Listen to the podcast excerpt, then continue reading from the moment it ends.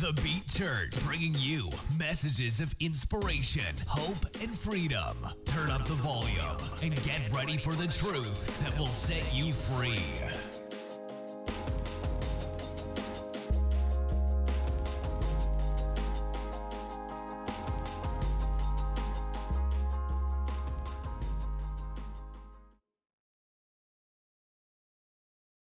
All right, cool.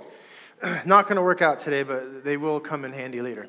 But it's good to see you guys. I'm grateful to be here. I'm always uh, so thankful for the opportunity to be able to share what God's been showing me through His Word and through my time in, in, in prayer. So thank you, Pastor Andy, and thank you all for being here. Now, I'm always excited when I have the opportunity to talk, but this morning, I'm just even more fired up than even before. And even with what we were doing during worship and the words that Jen was sharing and Carrie was sharing and the songs we were singing, there's just something really unique and, and cohesive and consistent that God's doing here this morning. So I am I'm extremely fired up. We're going to get into Acts uh, chapter 1, verses 4 through 14, and we're going to look at what it means to wait for it. Now, we've all heard those sayings, you know, I can hardly wait and I just can't wait. Now, while those are cute sayings, the reality is, is that it's usually never fun to have to wait for something, right? We have red lights that we have to wait for. We have uh, checks in the bank that we're waiting to clear. You know, if you're a student, you're waiting for school to end so summer can start, right? And if you're a parent, you're waiting for school to start so summer can end. And we have wives waiting for their husbands to finish the projects they started three months ago, which I know nothing about. There's so many things that we have to wait for constantly. But check out what Isaiah uh, chapter 40, verse 31 says about waiting for God to move in our lives. It says, They who wait for the Lord shall renew their strength. They shall mount up with wings like eagles. They shall run and not be weary. They shall walk and not faint.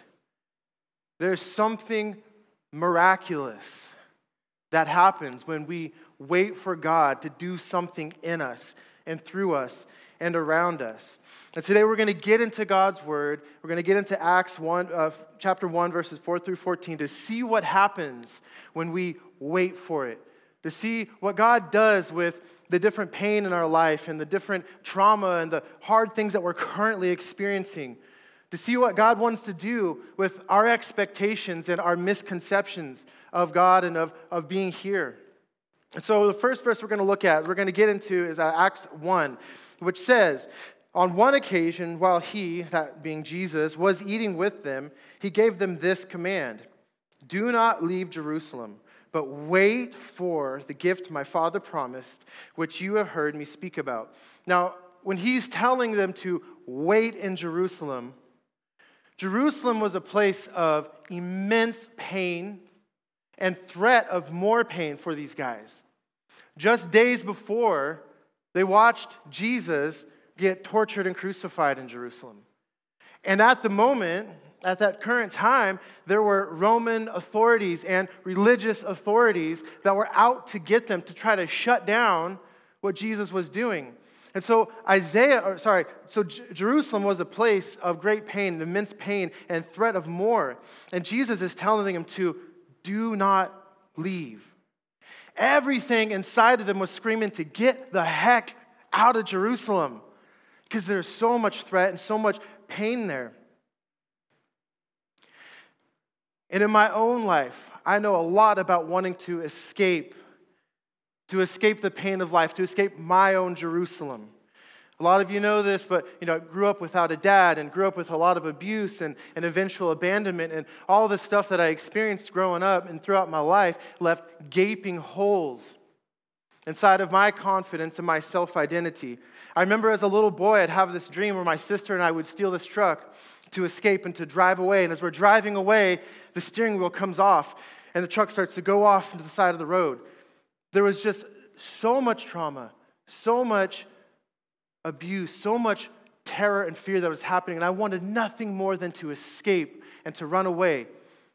And, and, and even today, there's things that I struggle with, things that come up on a daily basis where I want to escape and I run to run away. And I imagine It's the same for you as well. Like Jen was saying, and I wrote it down here, that if you're here on earth, the reality is, is that things have happened in the past, and things are happening right now that are painful, that you want to run away from. Those are your Jerusalem places where you don't want to have anything to do with it. And Jesus is aware of this, and he's looking at these places, he's looking at this, and he's telling us to not run away. Do not run away, but wait for it. Don't try to escape. Don't go back to the old habits and the old patterns of coping with pain. Don't go back to the old ways of thinking. These, these guys that he's talking to, they, they wanted nothing more than to get out of Jerusalem and go back to the familiarity of, of Galilee and go back to what they knew and to go back to the old ways of doing life because they wanted to escape this pain. And so, with your own Jerusalem, with the pain that you've experienced, with the struggles that you have on a daily basis, do not leave. Don't escape, but wait for it. Wait to see what God is going to do. When Jesus says wait for it, he's saying wait to see how I'm going to bring healing to the most painful parts of your life. Wait to see how my forgiveness is going to take away your sin. Wait to see how I'm going to redeem the most shameful and most embarrassing parts of your life and redeem them for something that will benefit other people, including yourself. Wait to see as He takes your scars and turns them into stars that reflect His glory, that shimmer for His glory. Just wait for it. One of the hardest parts of waiting is our own misconceptions and expectations of who God is and why He does what He does and the way that He does it, and even some of our own experiences with other people and with, with relationships. We have these expectations of what things should look like and how they're going to go. And these expectations are often based on misconceptions that we either learn from bad teaching, from painful experiences, from tradition or superstitions of the world. And whatever the misconception that you have, Jesus is telling you to not run away, to not try to escape it, to not try to get out of, of the confusing thing that's going on in your life, but to stay and to wait. And whatever the cause of these different misconceptions are, we have a view of God that, and, and of his people that just isn't accurate and it isn't correct. And the people that Jesus is talking to in, in this passage, they're the same way. They had expectations of what Jesus was going to do based on misconceptions or misunderstanding of who God is and what his purposes were. When, when, when Jesus tells them uh, that to stay and to wait, their first question isn't about what the gift is. It isn't about what they're to wait for. Their first question is in verse 6, you can see it says, Lord, are you at this time going to restore the kingdom back to Israel? So the first question is, is when are you going to come and, and set us free from this painful place? When are you going to come and get us out of this Jerusalem? And when are you going to come and rescue us from this? Again, they wanted nothing more than to escape and to get out, and they expected Jesus to come back, to kick butt, start taking names, and to establish himself as, as king. And now, watch how Jesus responds in verse 7. He said to them, It is not for you to know the times or dates the Father has set by his own authority. Rather than answering the question and giving them a time frame, he tells them, Don't worry about it. Your job and so the question is what expectations do you have of God that might be based on misconceptions? Maybe you have dates and times that you're expecting God to do something by. Maybe you expect God to be harsh and cruel towards you because of the sin in your life. Maybe you expect God to be disgusted and repulsed because of what you've done because of what you've experienced, because of what's happened to you. Wherever you are, whatever your expectations are of God and His purposes, again, do not run. Don't try to escape. Don't try to go back to the old ways of coping that only made things worse. Don't dig in and entrench yourself into your own expectations of what God is and who God is and what He's going to do.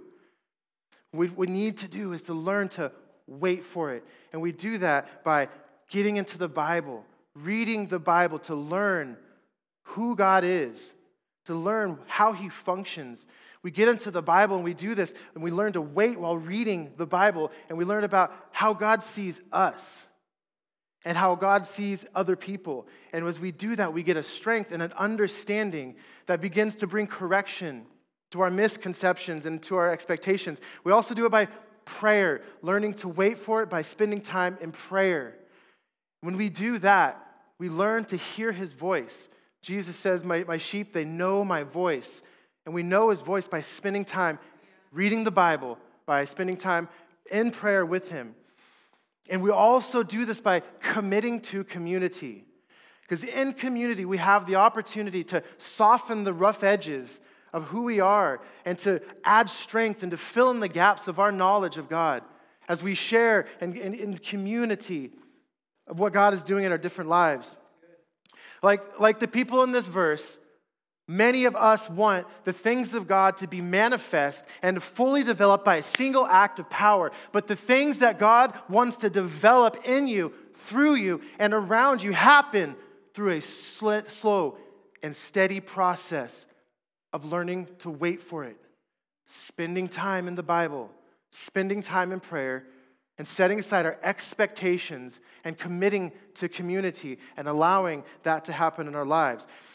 Our misconceptions, our regrets, the pains are only cured by time and events with God and with His people. And our best option, if we're in a place of pain, if we're struggling with expectations, if we have trauma from the past, our best option is to wait for it. Now, with all this talk of waiting and the promised gift and all these different things, I think we would really be missing a great opportunity in the middle of springtime if we didn't talk about how amazing and exciting Christmas morning is. Am I right?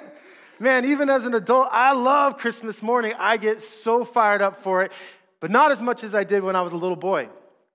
There was one time I was probably about six or seven years old, and I was so overwhelmed by anticipation and excitement for Christmas morning that on Christmas Eve night, I could hardly sleep. And I would lay in my bed and try to like force myself to sleep, and then my stomach would go, and I have to jump up and run to the bathroom.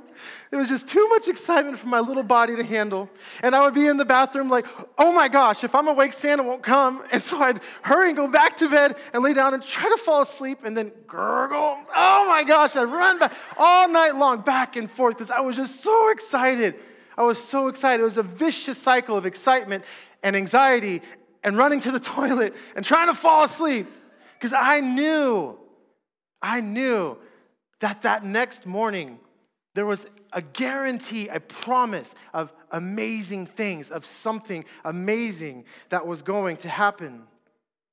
And in verse 4, Jesus begins to say, uh, Wait for the gift my Father promised. And then he gives us a massive clue of what that gift is, is by saying, Which you have heard me speak about.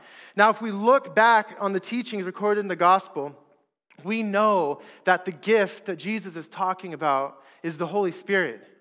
And it's just been so cool this morning to hear the different songs that we're singing and different words that are people sharing, uh, that we're sharing about waiting, about relying, about trusting, and, and watching as the Holy Spirit does these different things in our lives.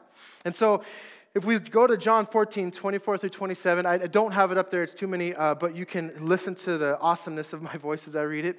Uh, it says, John 14, verses 25 through 27, All this I have spoken while still with you, but the advocate, the Holy Spirit, whom the Father will send in my name, will teach you all things and will remind you of everything I have said to you. Peace I leave with you, and my peace I give to you. I do not give as the world gives. Do not let your hearts be troubled, and do not be afraid.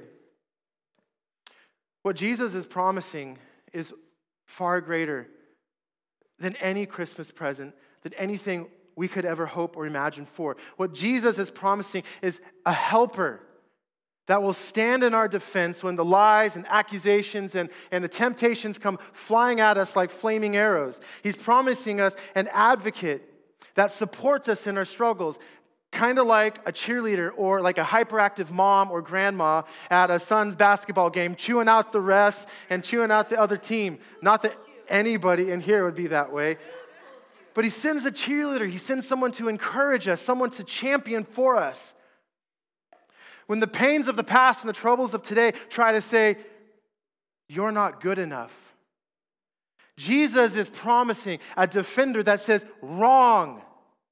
This is a child of the king who is deeply loved and powerfully protected.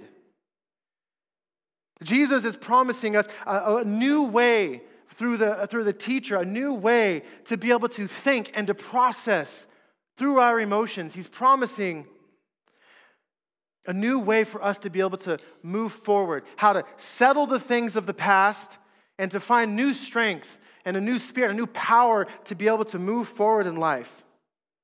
And when we're overwhelmed, we have no sense of direction, Jesus is promising that there will be a reminder of everything we have heard, read, and witnessed that He's done in our lives. And He doesn't make these promises with an ulterior motive to benefit himself. He's already perfect. In Acts 15 25, it says, And he is not served by human hands as if he needs anything. Rather, he himself gives everyone life and breath and everything else. And if we can stop trying to escape by our own methods and humbly admit that we might be wrong about how we view God and what our expectations are of following God. And we can learn to wait for it. Jesus is promising something greater in our lives. And so, going back to Acts 1 in verse 8, Jesus clarifies the gift of the Holy Spirit and his purpose by saying, But you will receive power when the Holy Spirit comes on you, and you will be my witnesses in Jerusalem and in all Judea and in Samaria and to the ends of the earth. Now, remember, just a few days ago, these people watched Jesus get tortured, crucified, and die. And now he's standing in front of them, fully alive, eating with them, drinking with them, walking with them. They are face to face with the unimaginable reality of how miraculous this power truly is. And it comes from the same spirit that raised Jesus from the dead. And that spirit is alive inside of every person that can say, Jesus is Lord. The Holy Spirit inside of us is a guarantee of incredible, immense power that's not of ourselves, that's not from anything we've done or anything that we've earned, and it's not for, for anything for Jesus. It's because He loves us and He wants us to overcome. He wants us to not have to constantly go back to the old habits and get into the old ruts. He wants us to be able to grow in our knowledge of who He is. And so He gives us this ability to even worship Him, the ability to even say that Jesus is Lord. He gives us this through the, the Holy Spirit.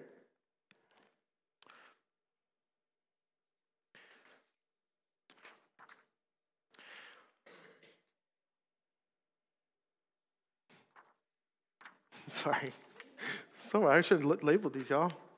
Uh, wait for the games. Do not. That's okay. That's done.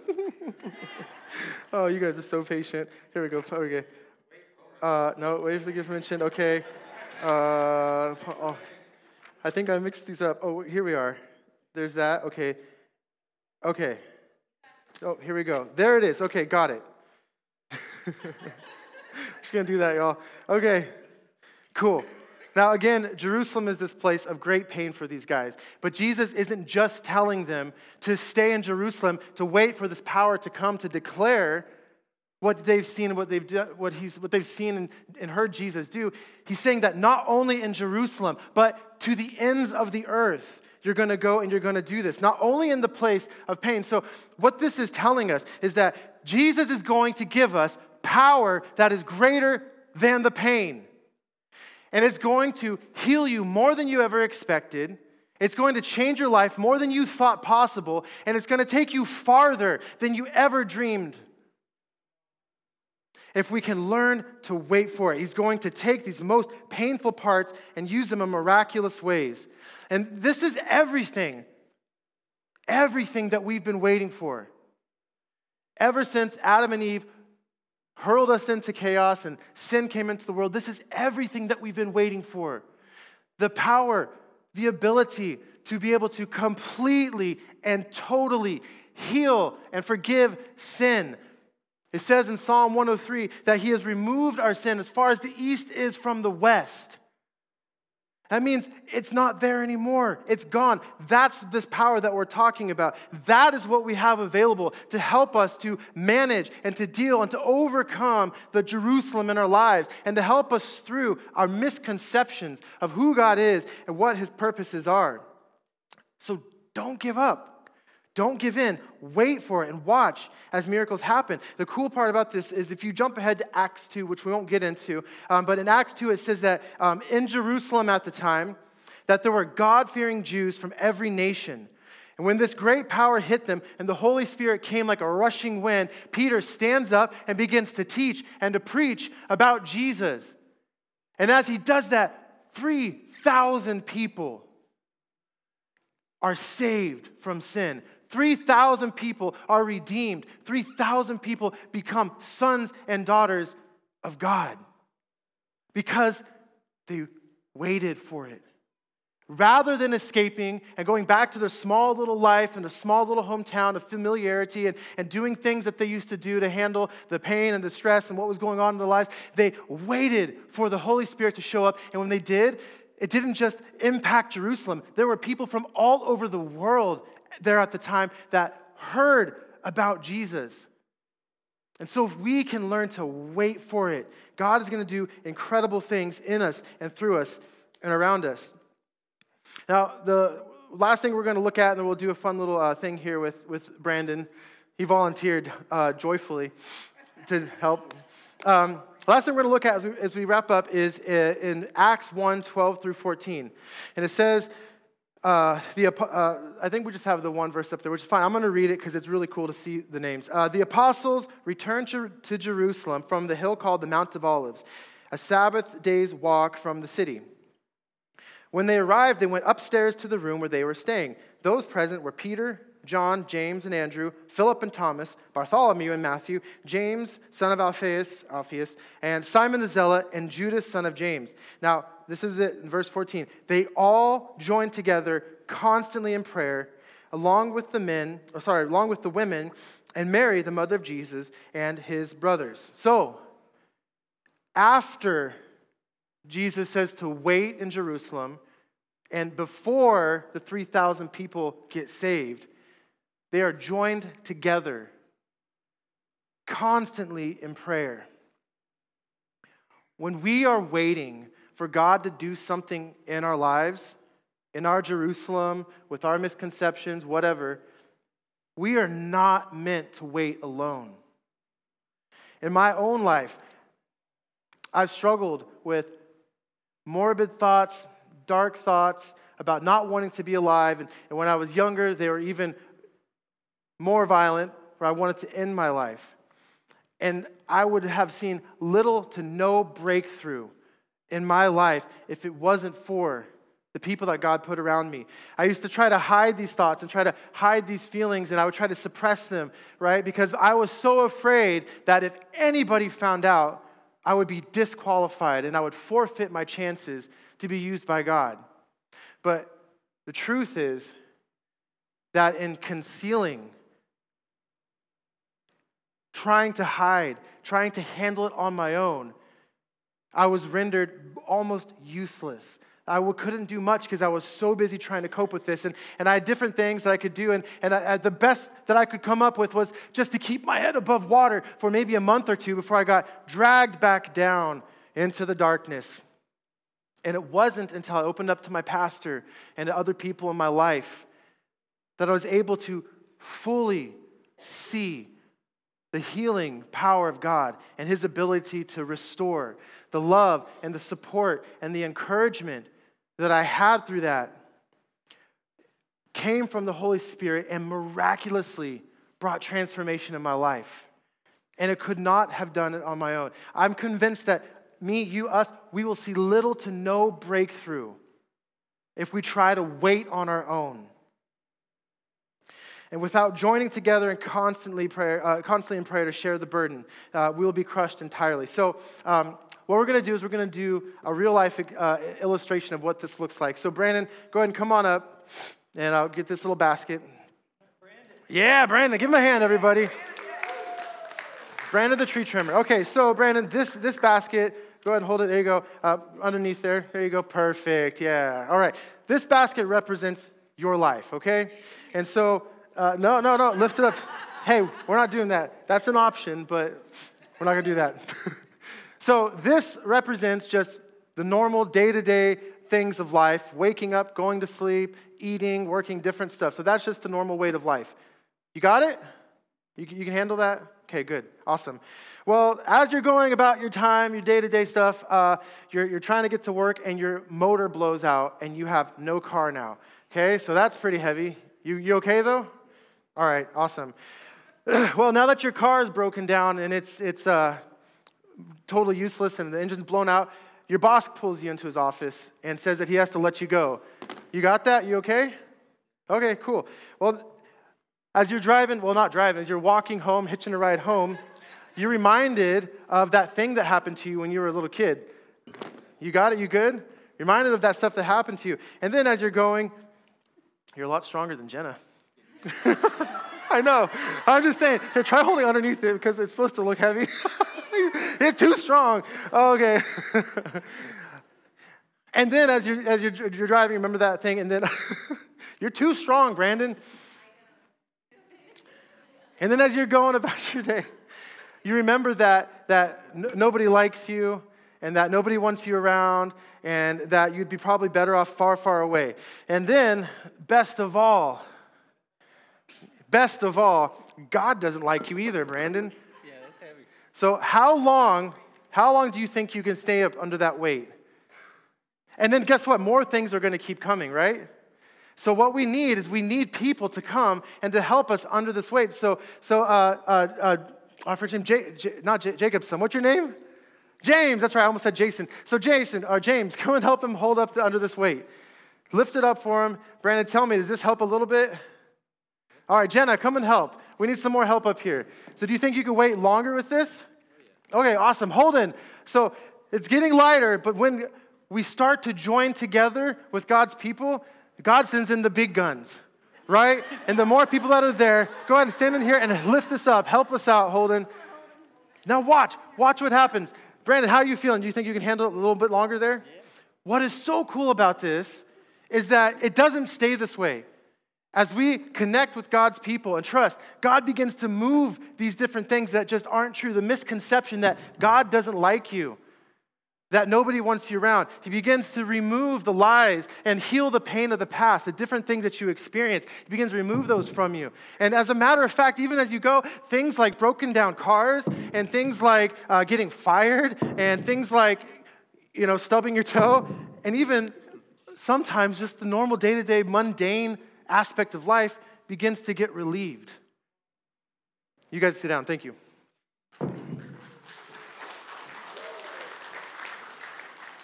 And so we are seeing this happen in our church all over the place. We're seeing people joining together constantly in prayer to share each other's burdens. And we're seeing miraculous power move through the people in our church as God is transforming our lives.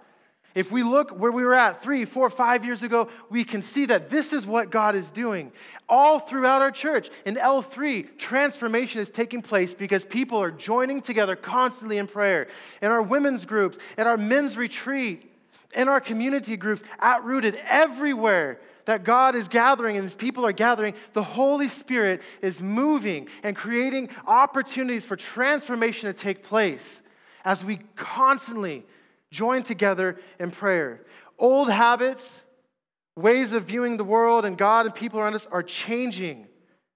Things from the past that this is how they, these things go, this is how it's going to unfold, Jesus is rewriting. The Holy Spirit is giving us the power to be able to move forward in a new way that is different and giving us that gift of the Holy Spirit to turn something incredible out of the pain, out of the hardship, out of the misconception. And that shows just how amazing the love of God is. And so, wherever you are today, whatever it is you're carrying, whatever misconception you might be entrenched in,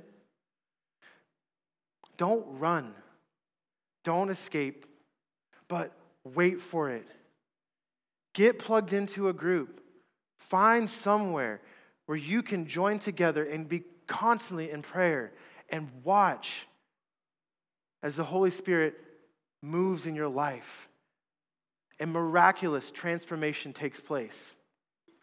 Jesus, I thank you so much for the gift of the Holy Spirit, for giving us this power to be able to overcome the dark thoughts, to be able to overcome the things that we've struggled with. God, I thank you so much that because of the people you've placed in my life and because of the power of the Holy Spirit in my life, I no longer have those thoughts. You've taken that away. You've transformed me, and I thank you so much for that. And God, I thank you for what you're doing in our church, through our church, and around us.